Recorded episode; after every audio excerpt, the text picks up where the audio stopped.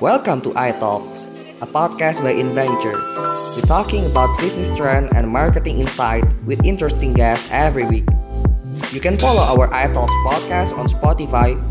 So, please enjoy this episode.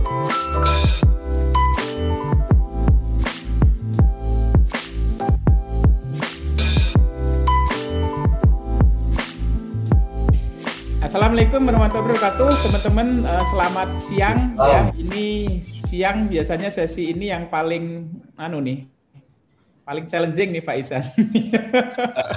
Karena biasanya habis makan nih Pak.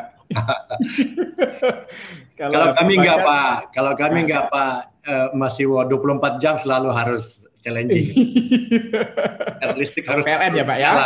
ya. Nah ini makanya kita harus apresiasi luar biasa ya. ya. Uh, sekarang ada temennya Pak. Jadi tadi kebetulan kita sama teman-teman dari Home segala macam. Sekarang nasibnya sama. Kalau dulu cuma PLN yang kalau kerusakan dikit aja harus teriak se Indonesia. Sekarang Home kalau apa kerusakan dikit teriak semua ya. ya. Media sosial langsung rame semua. Kalau dulu monopoli PLN ya, sekarang ada temennya. Karena network itu wifi sekarang menjadi kebutuhan pokok pak, nggak cuma listrik doang ya. Oke teman-teman, uh, hari ini siang ini kita akan uh, menarik ya, kita akan membahas mengenai bagaimana energi landscape ya. Mungkin akan dispesifikin ke listrik kali ya Pak Iksan ya, karena hmm. kalau kita ngomong energi ada batu bara, nanti ada sesinya untuk batu bara. Terus kemudian juga ada minyak ya, tapi memang ini terkait karena listrik juga sumbernya juga dari batu bara dan juga dari minyak. Jadi nanti ini dalam satu value chain gitu ya. Jadi itu sambung menyambung ya. Baik, Oke, ya. teman-teman, mungkin sebagai intro ya. Oh ya, ini Pak Isan ini adalah uh, direktur ini pertama kali kita ketemu loh Pak Ya, kita ketemu terakhir masih GM, Pak. Ya, Jakarta, ngurusin Jakarta. Ya. Sama. Nah, ini. Jadi uh, beliau adalah direktur untuk mega project ya. Anyway, Pak, mega project itu kalau di PLN berapa, Pak? Paling rendah berapa dikatakan mega project ini? Uh, triliunan lah. ya, pasti triliunan ya. Jadi gede sekali ya kalau ini. Jadi Pak Ihsan ini bertanggung jawab namanya direktur atau direktorat mega project ya, ya. artinya memang ngurusi yang project yang gede-gede terutama pembangkit Pak ya ini kebanyakan apa pembuatan apa pembangkit ya pendirian ya. pembangkit ya. Jadi memang direktur mega project dan EBT sebenarnya. Oh EBT ya, nah, ini pas ini. EBT itu apa Pak? Energi baru terbarukan. Energi baru dan terbarukan ya. Nah, nanti kita akan diskus ke sana karena long term masa depan uh, kelistrikan itu akan ada ke apa EBT atau energi ter, terbarukan. Oke, mungkin saya akan mulai begini, Pak. Ini intinya pertanyaan secara umumnya kira-kira bagaimana listrik bisnis listrik itu tahun depan, Pak. Ya, tapi mungkin sebagai pengantar saya mungkin akan lihat dari sisi bisnis, Pak. Kan segmennya PLN itu ada tiga, ya. Yang pertama rumah tangga, jadi ini rumah tangga-rumah tangga kecil ya ininya ya apa namanya konsumsinya relatif kecil dibandingkan ke yang dua segmen berikutnya. Yang kedua adalah segmen bisnis, bisnis itu bangsa hotel segala macam itu masuk di bisnis. Kemudian yang ketiga adalah industri. Kalau industri itu eh, pabrik lah kira-kira begitu. Nah teman-teman saya lima bulan enam bulan yang lalu bikin apa kajian mengenai the fall and the rise of uh, industry gitu ya Nah, memang sebagian besar 90% perusahaan kan pabrik-pabrik pada tutup segala macam ya. Jadi hotel juga agak berat.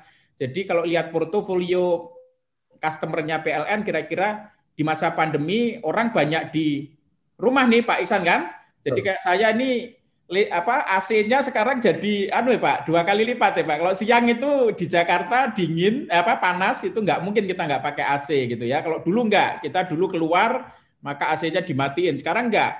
Jadi saya polanya itu pagi mati kira-kira jam 7, jam 8, ya. Terus kemudian sore hidup itu jam 4 Pak kira-kira Pak atau jam jam 2, jam 3 lah gitu. Ya. Nah, terus malam malamnya hidup lagi jam kira-kira jam 9 gitu. AC-nya itu. Ya, jadi artinya apa? Ketika kita makin banyak di rumah, itu belum yang nonton TV, nonton macam-macam, banyak hidup semua. Jadi kayaknya kalau rumah tangga kayaknya justru naik Pak ya nanti Pak betul, Pak Iksan akan menjelaskan. Tapi kalau yang industri ini yang agak berat karena banyak pabrik-pabrik mungkin kalaupun nggak berhenti itu mengurangi produksinya otomatis konsumsi listriknya uh, akan berkurang. Mungkin secara umum Pak Ihsan kira-kira bisnisnya PLN di masa pandemi ini kecenderungannya overall naik atau sama atau turun kira-kira Pak? Boleh Pak, monggo Pak. Makasih Mas mahasiswa. Jadi memang gini, uh, jumlah pelanggan kalau kita lihat tadi pelanggan rumah tangga, pelanggan komersial atau bisnis, kemudian industri ya. Jadi sebenarnya uh, yang kalau dilihat dari jumlahnya memang yang banyak itu rumah tangga. Oh. Nah, kita masih didominasi pelanggan rumah tangga, kemudian uh, bisnis dan industri yang paling sedikit sebenarnya dari dari sisi jumlah ya. Ya. Tapi konsumsinya itu kalau kita lihat konsumsinya itu yang paling besar industri. Ya. Value-nya Pak ya, duitnya ya.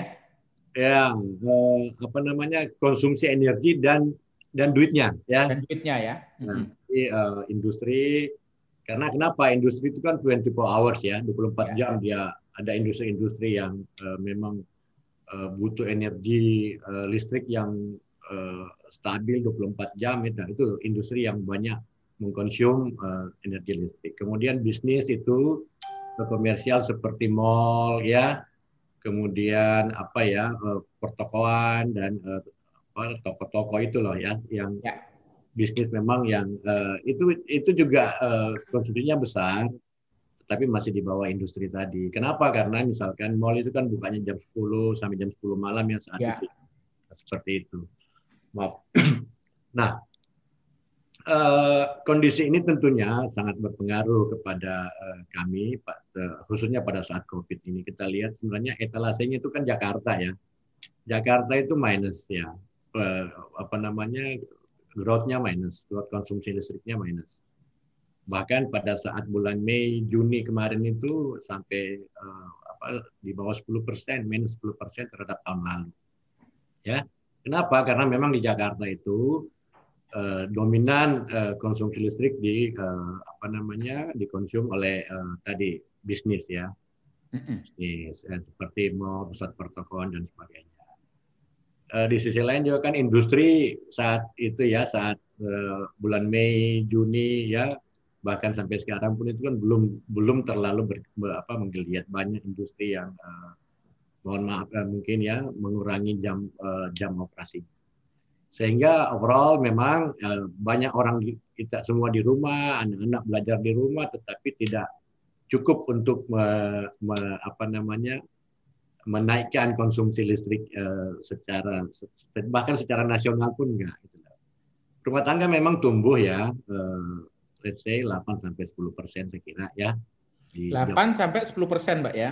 10 persen di Jawa Bali ini ya. Uh, memang kalau kita lihat di luar Jawa seperti di daerah timur yang memang sangat dominan pelanggannya itu rumah tangga, gitu ya, itu memang se, apa namanya kalau kita lihat per regional itu naik ya. Ya. Karena memang didominasi oleh pelanggan rumah tangga. Tetapi itu value-nya dan tadi konsumsi energinya ya, energi listriknya itu secara kilowatt hour atau G, G anilah uh, secara total energi itu tidak cukup uh, besar sebenarnya. Ya. Karena memang 70% itu uh, eh, PLN itu di, di, di apa adalah kontribusi dari PLN Jawa Bali ya. PLN, ya. yang 70% Jawa Bali Pak ya. 73 persen sekarang ya. 73 persen Jawa Bali. Ya. Gitu Mas Yuswo ya. Ya.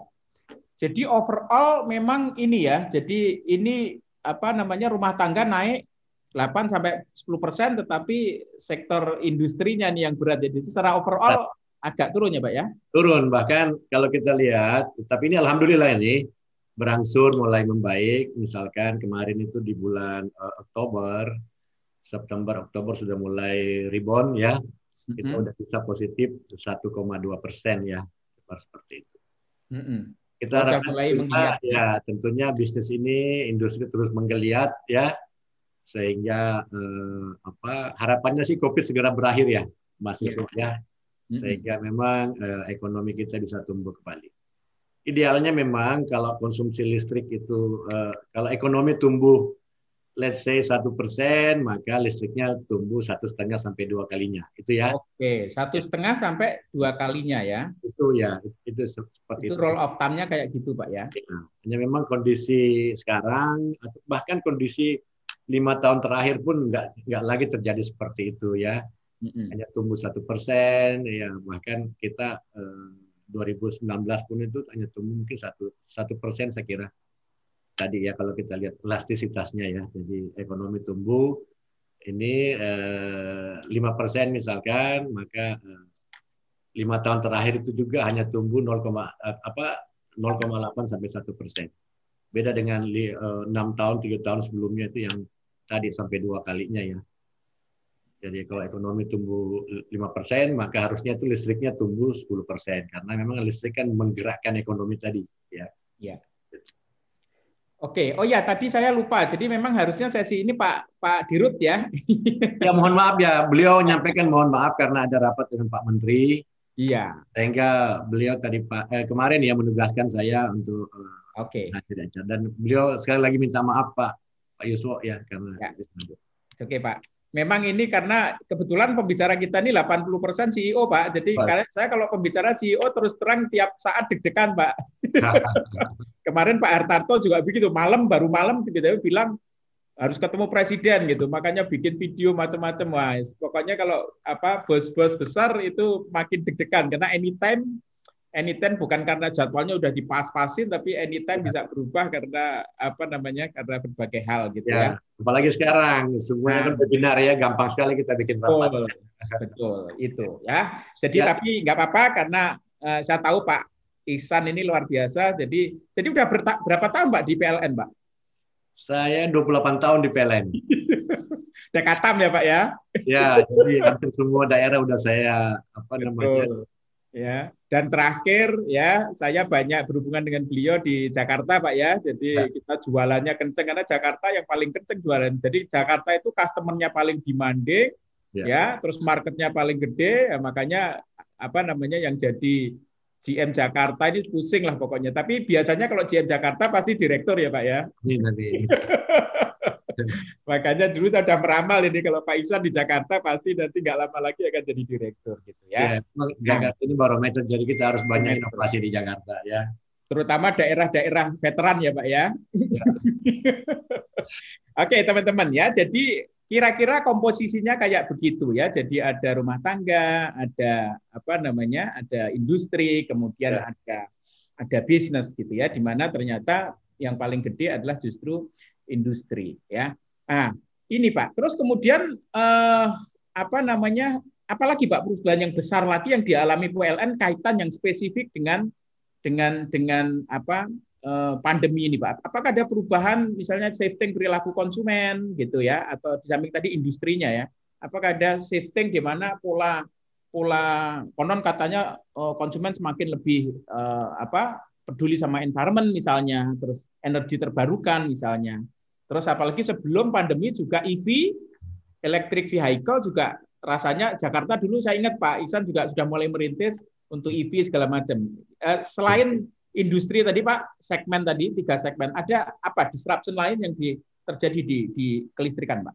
Ya, uh, jadi memang gini, uh, kalau kita lihat ke depan ya, itu uh, apa namanya trennya, misalkan tadi energi bersih, masyarakat semakin sadar ya, bahwa uh, kita harus beralih ke energi bersih. Apalagi ada uh, apa namanya pledge ada ini komitmen dari government komitmen dari pemerintah kita yang sudah menandatangani Paris Agreement bahwa harus menurunkan emisi ya karbon. Untuk itu ada target uh, pemerintah harus mencapai bauran energi dari EBT itu 23 persen di tahun 2025 ya 2025 23 persen mbak ya Sementara sekarang ini posisi kita masih sekitar 14 persen. Jadi ini uh, challenging sekali. Kemudian yang kedua juga uh, apa tadi ya uh, solar solar rooftop ini juga masyarakat tadi ya udah banyak sekali saya kira pelanggan kita itu yang uh, apa, pelanggan PLN itu yang sudah memasang solar rooftop. Walaupun sekarang harganya masih mahal, tapi saya kira ke depan ini uh, makin murah ya. Kita baca kemarin di, di apa itu uh, Eh, Portugis misalkan dia udah bisa uh, bidding ya, dia udah bisa bidding uh, apa namanya itu harga PLTS-nya itu uh, 1,3 sen ya. Sementara uh, kita lihat di kita di Indonesia itu kalau masang solar rooftop pun masih mahal sekali ya, mungkin 10 juta per kilowatt seperti itu ya. Kemudian tadi ya uh, apa electric vehicle juga ini juga uh, apa pemerintah sangat mendorong tadi untuk menurunkan emisi ya, menurunkan uh, apa namanya polusi di Jakarta misalnya khususnya. Jadi sudah ada Perpres 55 tahun 2018, sorry 2019 dan kemudian ada turunan-turunannya sehingga ke depan saya kira harga mobil listrik pun makin murah ya uh, itu saja motor dalam waktu dua tahun itu uh, apa kita dulu ikut melakukan campaign di Jakarta itu untuk uh, beralih shifting to new lifestyle okay. ya geser ke energi bersih kendaraan juga yang ramah lingkungan dan sekarang itu jumlahnya saya kira kalau kita lihat data itu udah lebih dari 2000 ya dalam waktu satu tahun dua tahun belakangan. Jadi 2000 apa Pak? 2000 yang apa namanya uh, apa uh, uh, apa kendaraan roda dua ya two wheeler. Nah untuk itu kami juga menangkap peluang-peluang itu uh, karena ke depan saya kira ya kita harus beralih, kita harus uh, apa namanya uh, responsif dengan kebutuhan atau apa namanya keinginan pelanggan ya. Sehingga kami pun bergerak cepat bagaimana mengkonversi uh, apa namanya power plant fuel power plant fosil kami dengan energi terbarukan ya misalkan kemarin dua hari lalu saya launching itu uh, program dedieselisasi konversi pembangkit-pembangkit diesel PLN yang masih ada tersebar dari di seluruh Nusantara ini di seluruh Indonesia itu kurang lebih uh, 2000 megawatt ya itu ini kita konversi ke EBT menggunakan solar ya solar panel atau PLTS dari awalnya minyak ya Pak ya? Minyak. Jadi ini eh, apa namanya? Ini saya kira sangat strategis karena di daerah-daerah tadi itu Mas eh, Yuswo itu juga eh, masih banyak yang menyalanya itu 6 jam. Listriknya mm -hmm. hanya nyala 12 jam. Nah, tentunya ya. di zaman sekarang ini tadi yang Mas Yuswo udah bilang semua orang butuh internet gitu ya, butuh listrik ya anak-anak kita juga nggak bisa belajar di sekolah kalau uh, ya nggak ada listriknya, nggak ada internet ya.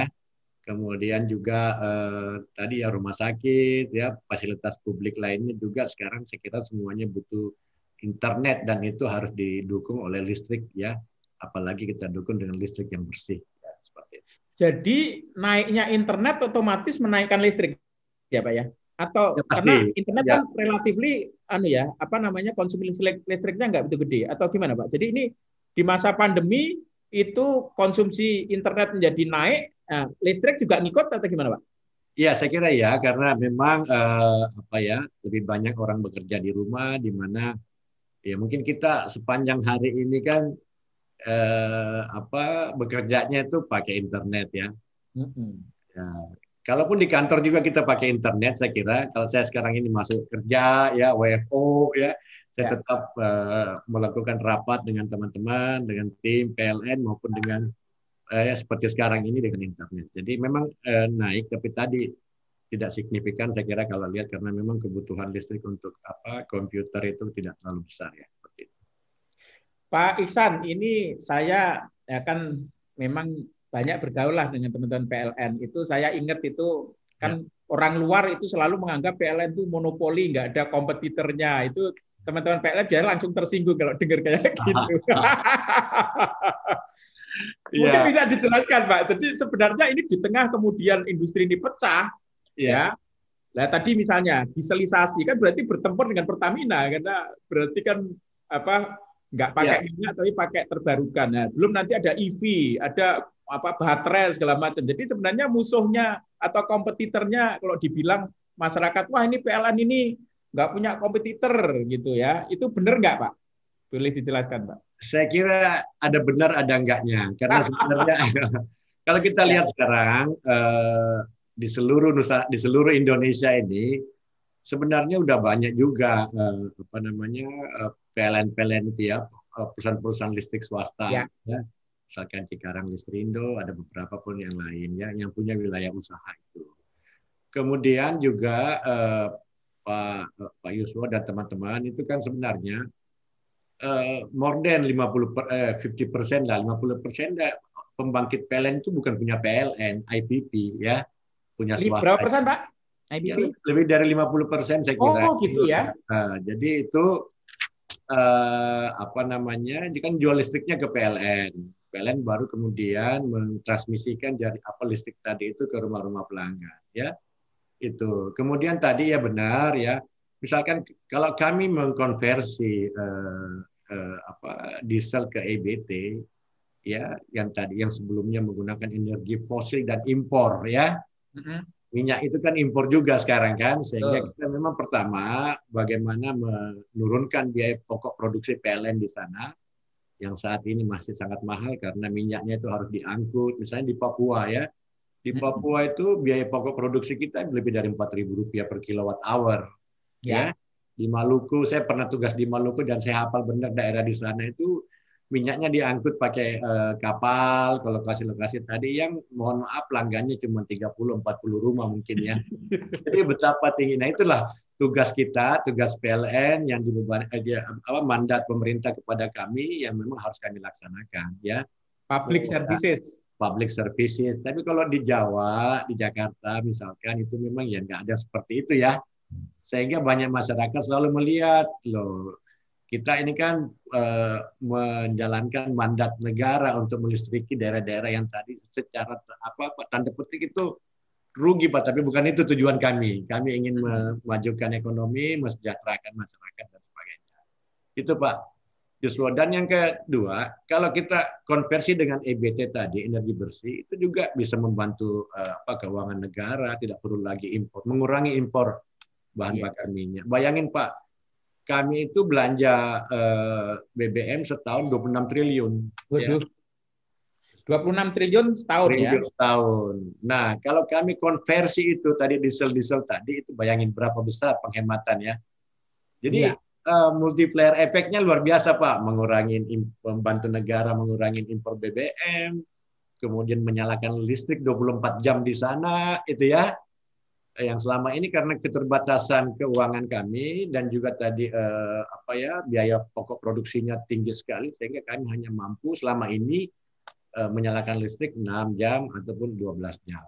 Dan ya. kondisi kita konversi ini kita forward looking udah ganti semua dengan eh, EBT ya tadi bisa menyalakan listrik 24 jam. Di situ banyak potensi daerah Pak, potensi-potensi wisata, para wisata ya misalkan di Pulau Nias yang eh, ombaknya itu atau di Pulau Mentawai ya, ya itu bisa angin ya, Nah, ya itu kita konversi dengan EBT sehingga eh, potensi wisata di sana itu bisa tumbuh. Kemudian juga yang punya apa namanya di sana banyak misalnya di Pulau Seram di Maluku itu ikannya luar biasa pak. Nah, cold storage-nya nggak bisa berfungsi karena kalau dia pakai genset kan mahal sekali. Kalau pakai listrik PLN, apalagi dengan EBT nanti bisa bisa tumbuh gitu, Pak Yusuf. Ya. Oke, Pak Isan uh, sudah cukup lama mengurusi mengenai EBT, ya. Kalau ya. kita spesifik specifically ngomong EV, Pak, ngomong electric vehicle. Ya. Jadi sebelum pandemi itu uh, tren ke arah EV ini udah mulai ya, terutama di motor ya. Um, ya. Apa produsennya juga sudah mulai ada, Nah, ini tinggal nunggu apa prinsipal-prinsipal yang gede, Jepang yang gede nih Pak. Kalau dia udah oke, okay, pasti akan mainstream akan akan apa namanya akan menggeliat gitu. Tapi ini kan lebih banyak malah Cina yang yang masih ya. apa prinsipalnya atau produsen untuk motor dan mobilnya. Kalau eh, dan setelah pandemi rasanya apa kepedulian orang untuk environment itu semakin tinggi sehingga banyak prediksi, banyak penelitian di dunia juga mengatakan pandemi akan mendorong EV gitu ya. Jadi ini ya. akan semakin ter, terakselerasi. Kalau bagi PLN Pak, kira-kira EV ini pengaruhnya positif, negatif, terus kira-kira mau masuk ke bagian yang mana gitu? Eh, karena kan nggak bisa semua dimasukin, ya. Itu gimana pengaruh dari apa geliat EV nanti pasca pandemi, Pak? Ya, kalau kami lihat tentunya ini peluang ya, peluang bagi PLN karena gimana pun itu kan nanti uh, apa butuh listrik ya ya listrik. Ya. Kemudian uh, kalau kita hitung kemarin itu eh, dua uh, juta misalkan uh, mobil itu kira-kira bisa, ke, bisa kebutuhan listriknya ya sama dengan satu PLTU besar ya kurang lebih 1000 megawatt ya. Ya. Jadi luar biasa ini kalau ini impactnya akan tentunya akan menaikkan konsumsi listrik. Uh, untuk itu sebenarnya saya waktu itu di Jakarta sebagai GM sudah mempelopori bagaimana orang beralih ke kendaraan listrik. Karena kan kita memang melihat masa depan kita di situ, ya di saat uh, apa namanya beralih ke kendaraan listrik maka itu luar biasa potensi konsumsi listriknya. Saya masang udah uh, 20 charging station pak SPKLU itu ya untuk mendorong masyarakat uh, memberi kemudahan masyarakat kalau misalkan uh, mau ngecas itu bisa ngecas di apa, apa di tempat-tempat tadi ataupun misalkan sebenarnya kita sekarang memberikan insentif kalau punya mobil listrik Pak Yuswo cas di rumah, home charging, kita ya. kasih ya. insentif, eh kasih diskon 30% kalau ngecasnya jam 10 malam sampai jam 5 pagi. Nah. Ya, itu salah satu upaya kami untuk mendorong uh, masyarakat untuk beralih ke kendaraan listrik. Ya, nah kalau ditanya mau masuk ke mana, kami sekarang lagi uh, ada inisiatif ya bersama dua BUMN lain yaitu Pertamina dan Manyaidi untuk sama-sama masuk ke industri baterai. Jadi kayaknya kita punya nikel ore yang banyak, yang selama ini semuanya diekspor ya, dan kita ingin itu pabrik baterainya ada di Indonesia ya. Ini manufaktur ya Pak ya? Manufaktur. Masuk manufaktur ya? Ya, manufaktur. Kita memang konsorsium dengan uh, apa dua BUMN lain ya, uh, Main ID, Pertamina dan PLN sama-sama uh, apa namanya? Ini lagi kita uh, jejaki uh, apa kerjasama dengan pabrik baterai terbesar di dunia, satu dari China, satu dari Korea. Ya, tapi itu tadi itu di sisi gimana kita mendorong supaya ada apa tadi hilirisasi ya dari eh, apa namanya eh, hasil bumi kita tidak semuanya diekspor tapi bisa edit value-nya bisa eh, apa namanya eh, apabila diproduksi di tanah air baterainya. Nah, uh, kendaraan ya saya kira menarik karena tadi juga kita udah ada perpresnya dan sekarang saya kira pemerintah lagi berupaya keras supaya uh, insentif-insentif ya agar kendaraan listrik ini murah itu ya mm-hmm. saya kira didorong saat ini ya karena memang masih mahal tapi ke depan saya kira dengan dukungan pemerintah itu bisa populasi atau jumlah dari kendaraan listrik ini akan terus bertambah. Dan ini nanti rasanya menjadi lifestyle Pak ya, karena orang-orang kota ini kan sok-sokan wah kalau sudah apa namanya energinya terbarukan gitu ya, ramah lingkungan itu keren gitu ya. Jadi arahnya nanti akan ke sana ya.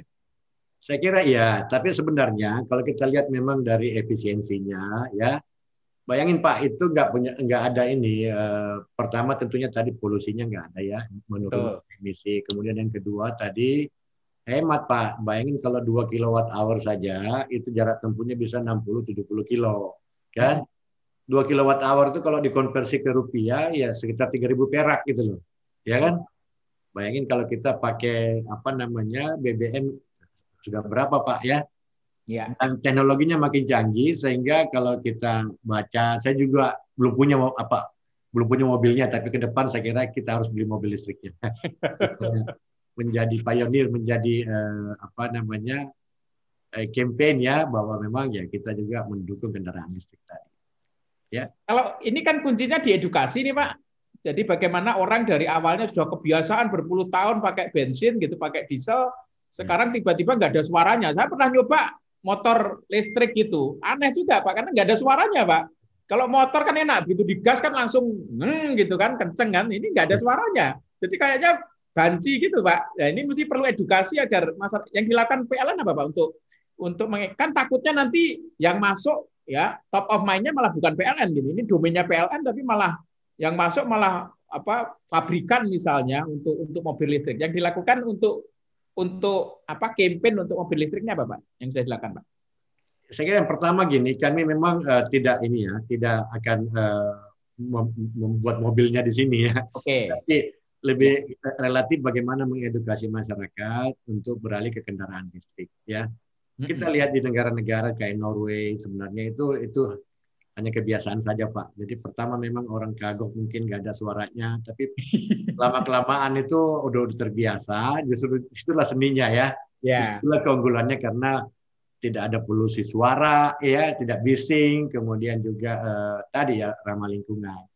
Nah, ke depan ya kita terus mengedukasi misalkan tadi memberikan kemudahan-kemudahan ya, memberikan insentif, memasang charging station, kemudian kita MOU dengan uh, 20 ya, 20 stakeholder penting terkait dengan uh, kendaraan listrik misalkan dengan uh, Grab, dengan Gojek, dengan ya yang banyak menggunakan kendaraan itu ya. Untuk apa namanya? untuk operasionalnya. Kami juga di kantor udah menggunakan kendaraan listrik atau motor listrik sebagai kendaraan operasional teman-teman ke lapangan itu. Oke. Okay. Kemudian saya kira eh, apa ya itu bentuk-bentuk kami beberapa kali melakukan campaign misalkan di Jakarta bersama Pemprov kita kampanyekan eh, Jakarta Langit Biru ya. Nah, itu, itu itu berapa kali kami lakukan bekerja sama dengan Pemprov dengan eh, juga dengan eh, Kementerian Perhubungan ya bagaimana me, me, me, apa, menga, me, mendorong masyarakat untuk beralih ke kendaraan listrik ya. Oke, teman-teman yang mau tanya boleh ya eh, di di ruang chat ya eh, boleh eh, yang mau tanya ke Pak Isan ini menarik nih mengenai bagaimana masa depan listrik ini kebetulan sudah ada yang tanya nih Pak Pak Isan jadi mungkin bisa langsung ditanggapi bagaimana ya. antisipasi oh, ntar bagaimana program PLTS atap PLN khususnya yang di Jakarta Pak bagaimana perkembangannya karena kayaknya Jakarta ini juga teman-teman dalam rangka lifestyle segala macam kayaknya makin mendesak ini ya. Jadi sejauh mana perkembangannya untuk ini Pak, untuk untuk PLTS ya tenaga surya, berarti rooftop ya ini Pak ya. Rooftop, ya. ya. ya. Ini tadi saya sampaikan bahwa memang masyarakat semakin sadar, tapi memang mungkin untuk tahap awal ini ya hanya sekedar mungkin lifestyle karena memang harganya masih mahal gitu ya. Tapi ke depan dengan makin murahnya teknologi ini, saya kira masyarakat uh, tentunya uh, apa namanya sadar ya bahwa memang harus uh, memasang rooftop dan juga uh, semakin banyak lagi uh, apa namanya produsen dalam negeri kita yang yang memproduksi di sini. Ini juga kita harus dukung, kita harus dorong supaya di dalam negeri pun uh, bisa di bisa dibuat dalam negeri ya. TKDN-nya naik, tentu nanti akan merangsang akan menumbuhkan ekonomi kita ya. Kalau di Jakarta sekarang saya kira jumlahnya udah banyak sekali ya, tapi memang masih terbatas eh, apa rumah-rumah gede ya. Karena memang tadi harganya saya lihat harganya itu masih 15 juta ya. 15 juta per kilowatt itu kan uh, mahal sekali ya. Tapi ke depan saya kira itu akan makin murah sehingga makin banyak orang yang beralih memasang uh, solar uh, rooftop di atas ya atas rumah. Kami sangat mendukung itu Pak karena itu juga salah satu bagian dari strategi bagaimana mencapai 23 persen bauran EBT di tahun 2025. Ya. Jadi sekarang masalahnya di keekonomian, Pak ya. Jadi masih ya. mahal, tetapi nanti begitu critical mass ya. uh, masyarakat mulai banyak, maka otomatis harga turun kan. Betul. Ketika harga turun, maka adopsi akan meningkat lagi, harga makin ya. turun gitu ya. Tapi itu critical mass-nya itu yang masih belum terlampaui ya Pak ya. Betul. Dan itu nanti dimungkinkan kalau misalkan di rumahnya Pak Yuswo itu lebih misalkan siang hari ya siang hari itu kan oh. adanya kan di siang hari kalau nggak pakai baterai ya baterainya juga masih mahal sekarang ini baterai storage-nya kan sehingga memang banyakkan itu pelanggan kami yang pasang solar itu tidak pakai baterai ya, ya. Misalkan kalau uh, Pak Yuswo punya di rumah 10 kilowatt misalkan ya bisa dijual ya jual ke PLN saja masuk ke dari. PLN itu dibayar dan mengurangi akan mengurangi tagihan listrik mas Mas uh, Yuswo ya tiap bulannya. Jadi saya bisa pemakai tapi juga sekaligus produsen ya. Jadi kalau lebih ya. saya jual, kalau ya. kurang saya beli gitu ya. ya. Bisa, itu namanya prosumer ya. Prosumer ya, jadi namanya prosumer ya. Nah, itu juga jadi salah produsen sekaligus konsumer. Tadi ya. Pak Iksan bahas uh, apa nyinggung sedikit mengenai baterai. Kebetulan ada pertanyaan mengenai bagaimana uh, apa namanya uh, uh, baterai ini ya ke depan. Saya pernah baca ya satu report gitu ya memang katanya kalau di sektor industri di sektor listrik memang yang akan menimbulkan disrupsi terbesar itu adalah baterai uh, baterai karena itu bahkan dikatakan di situ sampai nanti listrik itu kayak baterai itu kayak galonan pak ya jadi begitu kita pakai itu kayak kayak air galon gitu kalau di ya. kita pesen beli di Indomaret kemudian kita pasang begitu sudah habis nanti ditukar gitu. Jadi kayak kayak galon aqua gitu ya. Jadi nanti listrik sudah tidak lagi pakai sudah tidak lagi pakai pembangkit yang besar ya Python dan seterusnya tapi kemudian sudah pakai baterai yang di rumah-rumah itu sudah kayak galon jadi nanti pakai tiga hari begitu habis tuker habis tuker nanti belinya di Indomaret. Kalau Betul. sampai itu terjadi, Pak, kira-kira pengaruhnya ke PLN ini gimana? Saya nggak tahu. Yang ya. gede-gede, yang Python, apakah terus kemudian uh, nganggur atau gimana? Gimana itu, Pak? Jadi memang gini, baterai ini kan game changer ya. Ke depan ya, game changer ya. Ya, kita pakai istilah itu karena memang ya dialah yang merubah nanti segalanya. Jadi gini, ya, sebenarnya kami udah banyak pakai baterai di Jakarta atau di tempat-tempat lain di Indonesia untuk kebutuhan pelanggan-pelanggan yang memang tidak ingin kedip ya yang butuh kualitas listriknya itu sangat tinggi, nggak boleh kedip misalkan rumah sakit ya eh, apa namanya industri-industri tertentu yang eh, apa tidak ingin kedip sekalipun, apalagi padam ya. Nah ini mereka udah kami pasang, kami punya eh, apa namanya itu eh, jenis layanan namanya premium services ya. Premium ya. itu yang kami dorong kemarin di Jakarta sehingga eh, pelanggan-pelanggan dipasok dari dua sumber eh, dari dua supply kemudian kita pasang baterai. Nah, memang itu pakai pakai apa UPS ya. UPS itu kan dalamnya kan ada baterai. Nah, kami juga lagi uh, mendorong misalkan daerah-daerah tadi yang pakai solar PLTS itu kan nggak bisa uh, 24 jam ya sehingga kita uh, hybrid kita combine dengan baterai. Pada saat nggak ada sinar matahari misalkan karena hujan maka energi yang tadi disimpan pada saat energi mataharinya itu ya. eh, banyak itu kita simpan di baterai. Malamnya kita oh. pakai itu seperti itu. Kemudian juga pembangkit kami tenaga angin misalkan Bayu itu juga kan adanya kalau energinya kalau anginnya kencang gitu ya sehingga uh, pada saat pada saat angin kencang itu kita simpan di baterai gitu ya dan seperti itu jadi ke penggunaan baterai ini sebenarnya sudah banyak kita lakukan di PLN tapi memang tadi skala besarnya itu belum bisa. Misalkan menggantikan ya. Python yang sekian ribu megawatt itu enggak, belum bisa. Segede apa baterainya itu ya. Nah, tetapi kalau untuk kebutuhan-kebutuhan yang tidak terlalu besar, tadi misalkan rumah tangga, ini juga ke depan akan kita kembangkan.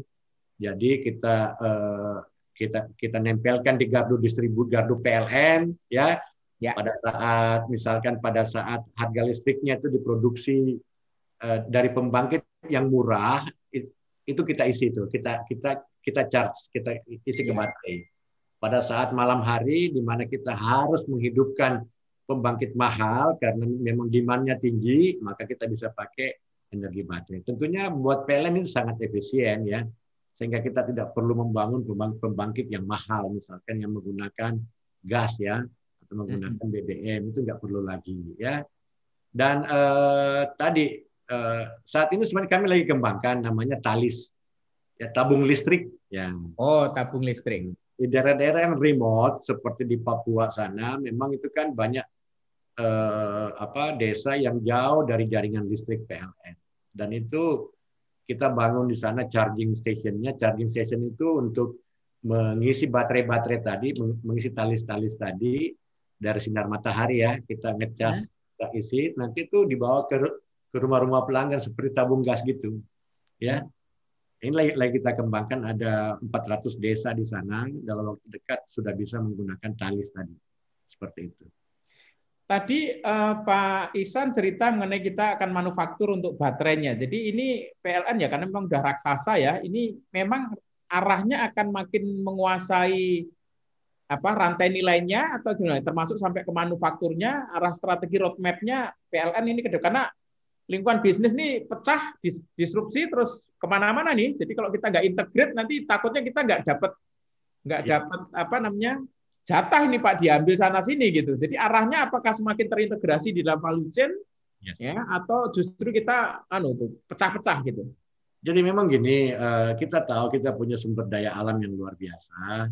Nikel kita itu nomor satu di dunia saya kira ya, nikel ore. Mm -hmm sehingga kami memang eh, apa, dapat arahan dari Pak Menteri BUMN bagaimana hilirisasi produk ini dan kami ditugaskan bertiga ya bertiga untuk sama-sama masuk ke sana sehingga ini konsorsium ya karena kami juga tentunya tidak punya kemampuan sendiri PLN nggak sanggup sendirian apalagi kan eh, kita sama-sama eh, Pertamina juga kita eh, sama-sama di sana dan main ID jadi kita bikin konsorsium di semua value chain tadi itu dari uh, mining kemudian smelting, Oh. refining, sampai prekursor, cathode, ya, baterai sel itu kita masuk ke sana. Sampai nanti di energi storage sistemnya, sampai nanti di recyclingnya. Itu kita semua dalam satu value chain itu kita sama-sama di sana, ya. Sama-sama. Ini udah masih masih dalam tahap eh, negosiasi dengan eh, apa namanya calon mitra tadi, ya. Kita akan masuk sama-sama di sana. Memang teknologinya memang kita belum kuasai sehingga saya kira eh, nggak apa-apa untuk pertama kalinya kita ajak mitra-mitra itu yang sudah pemain ya pabrik baterai terbesar di dunia seperti itu. Ini dalam rangka merah putih nih Pak ya. Jangan Merah sampai putih. sektor jangan sampai sektor energi kita dikuasai asing ini. Makanya mesti yang raksasa-raksasa mesti harus bergabung Ya. untuk menyelamatkan anu nih, menyelamatkan aset negara ya di sektor Betul. energi. Karena sektor energi ini kan safety Pak, ini kan security negara kan ini. Kalau sampai Ya. kita nggak mandiri secara secara energi ini bahaya ini. Betul. Gitu ya, Pak, ya? Makanya Pak Presiden sangat in- intens dan melalui Pak Menteri BUMN juga Kepala BKPM ini sangat mendorong hilirisasi ini ya sehingga tadi kita tidak lagi sekedar sebagai market, tidak lagi hasil bumi kita dibawa semua keluar gitu ya. Dan kita dorong supaya di apa baterai sel dan pack-nya itu dibuat di tanah air. Ya, seperti itu. Ini ada pertanyaan menarik nih Pak mengenai balik lagi mengenai EV, mengenai electric vehicle. Ya, rencana strategis apa yang akan dilakukan PLN menghadapi sektor disrupsi eh, disrupsi sektor energi? Ya, terus inisiatif apa yang dilakukan untuk mengembangkan ekosistem kendaraan listrik? Ini menarik nih karena memang pengembangan kendaraan listrik ini kan ekosistem Pak, nggak bisa cuman manufakturnya, nggak cuman apa baterainya, nggak cuman ah, apa pom bensinnya kalau kalau dulu pom bensin sekarang pom pom colokan listrik gitu ya itu mesti Namanya harus SPKLU. saya SPKLU ya. Nah, SPKLU. ada dua ya, ada dua istilahnya SPKLU SPBU dan SPB SPB KLU. Stasiun Nah, penukaran baterai ya. untuk ya. Dan itu sudah ada semua. akan jadi mainstream nih Pak ya. Ya, Akan jadi mainstream ya.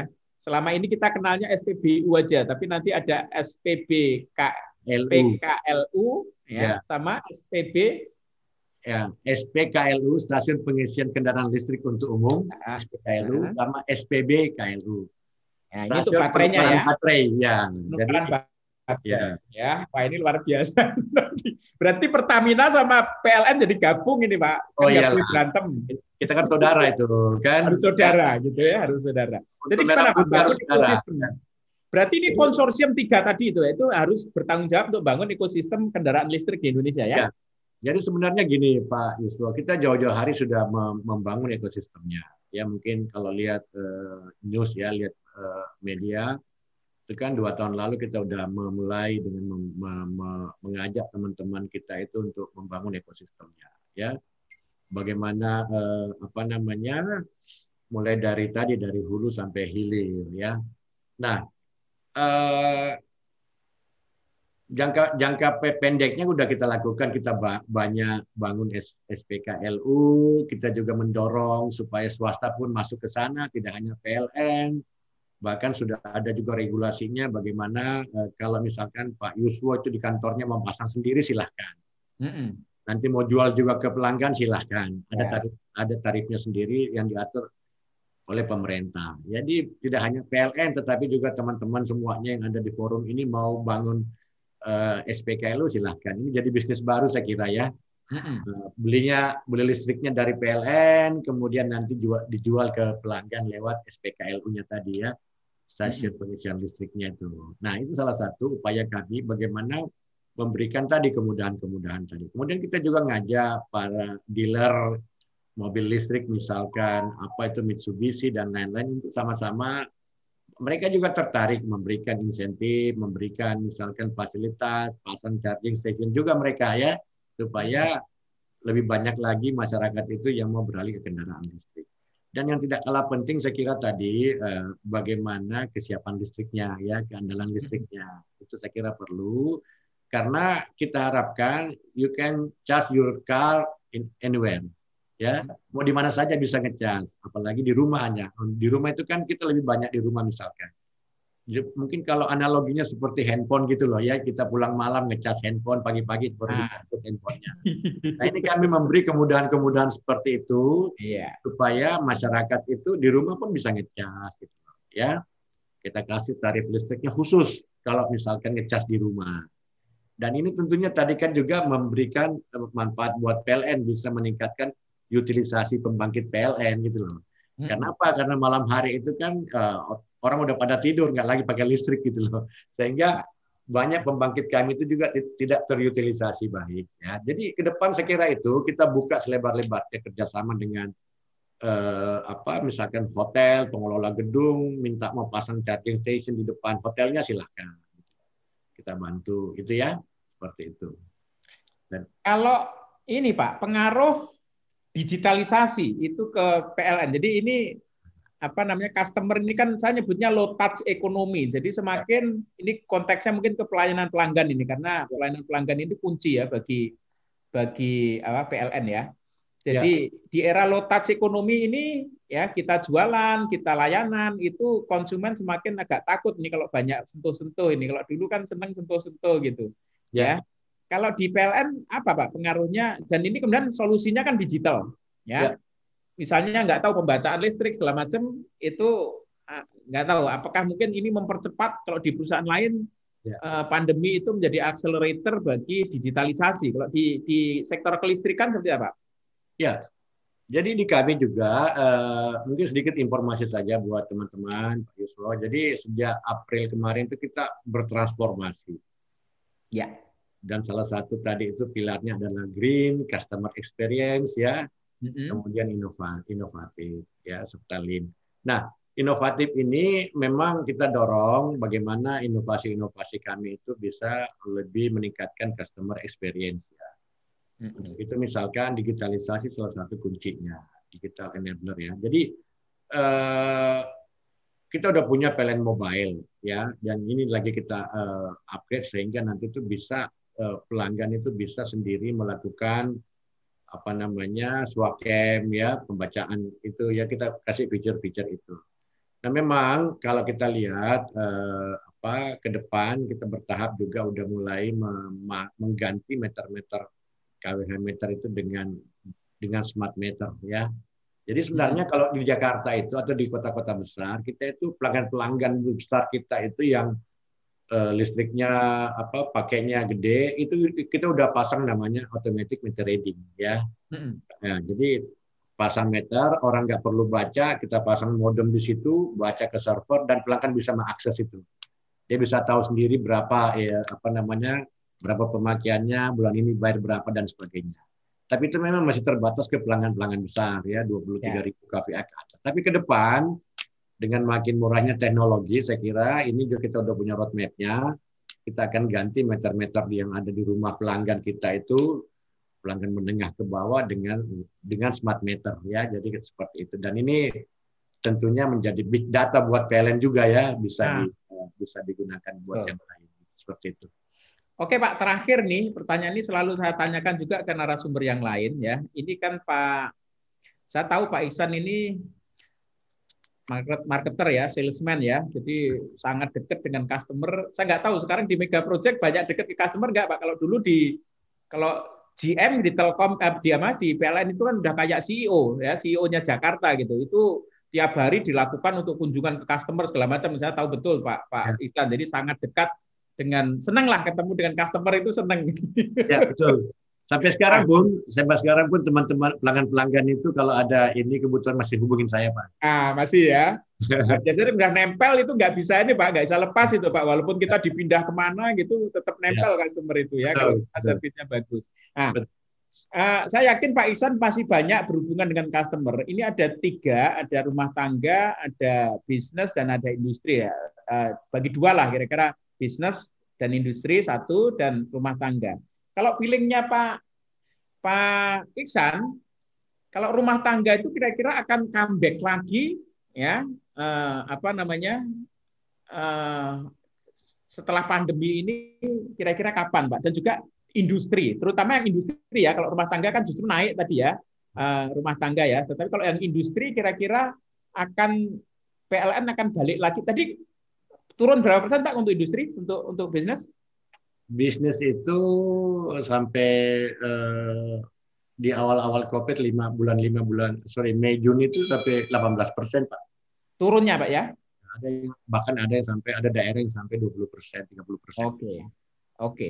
Kira-kira balik recover penuh kira-kira kapan Pak? Apakah mungkin tahun depan pertengahan tahun depan sudah balik lagi atau mungkin masih di akhir tahun? Saya kira menurut kami, kami sih optimis dengan melihat ya eh, bagaimana penanganan COVID ini, kemudian juga eh, ya kita lihat eh, daily itu udah mulai membaik ya, jumlah yang positif semakin berkurang ya. Oke. Dan masyarakat pun semakin sadar, semakin apa ya tadi melaksanakan protokol kesehatan dengan baik. Dan kita pun saya kira udah terbiasa dengan new normal ini ya. Kita dulu itu kan nggak nyaman kalau rapat lewat komputer, sekarang udah ya. semakin nyaman. Dan saya kira ekonomi kita ke depan tahun depan mungkin di pertengahan kalau saya lihat ini udah mulai udah mulai rebound ya, udah mulai rebound ya. Ya, kita Jadi pertengahan tahun depan rebound ya, Pak ya? Ya, kalau saya lihat karena memang ya, uh, ya uh, masyarakat semakin sadar melaksanakan protokol Covid dengan baik, kemudian juga kita lihat industri-industri udah mulai ya bangkit ya sehingga uh, ya kita ya udah masuk new normal dan uh, orang justru saya kalau saya sih dengan kondisi ini apa apa namanya merasa lebih nyaman Pak Yuswo karena ya tidak di, harus ke kantor bisa ke rumah, bisa meeting di rumah gitu ya. Dan lebih, lebih nyaman Pak ya lebih enak ya lebih bahagia Pak. Lebih bahagia. Apa lebih lebih produktif juga kita lebih produktif juga ya luar biasa. Harus ini. lewat mati datang gitu kan. Bisa Betul. rapat bisa ketemu kapan saja bahkan sampai tengah malam kita bisa rapat gitu ya.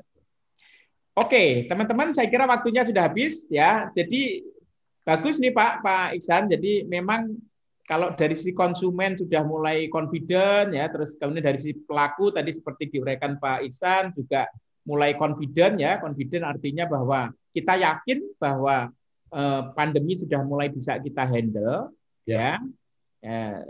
Saya kemarin ketemu di rutnya BSM, beliau bilang katanya pandemi ini Pak, COVID ini dia bilang kayak demam berdarah Pak jadinya Pak. Jadi demam berdarah itu sampai sekarang belum ada obatnya Pak. Tetapi ya. orang nggak takut kena berdarah, demam berdarah karena tingkat kesembuhannya tinggi ya. Kemarin Pak Hartarto bilang kesembuhannya 80 persen ya. Jadi kalau kita sudah yakin bahwa kita kena COVID pasti sembuh, ya, maka orang akan nggak takut lagi ya dengan COVID dia akan keluar kalau keluar banyak ke mall banyak ke pasar maka kita akan spending ya kalau kita spending maka PLN pabrik-pabrik oh pabrik-pabrik dulu akan tumbuh kalau pabrik tumbuh PLN juga akan tumbuh ya sehingga ya. ekonomi akan menggeliat ya dan kalau pabriknya bagus maka karyawannya juga naik gaji kalau karyawannya naik gaji maka kemudian juga akan belanja lagi gitu ya muter ya. gitu ya jadi ya. itu kalau bisa berlangsung maka dan itu di new normal loh Pak, bukan lagi kayak dulu loh Pak. Artinya kita ya. tetap kerja di rumah Pak. Betul Pak, betul. Maka saya tadi saya tadi yakin dengan kondisi ini masyarakat semakin sadar ya dan mungkin eh, lebih nyaman dengan kondisi seperti ini maka eh, kita tentunya juga berdoa supaya COVID ini segera berakhir Pak ya. Ya, lebih produktif dan lebih anu Pak ya, lebih bahagia Pak yang penting ya. Nah, ya. Oke. Okay. Saya kira tutup, kita tutup sesi ini dengan tadi optimisme bahwa kita akan lebih produktif dan lebih bahagia. Ya, waktu saya serahkan kepada eh, uh, MC. Ya.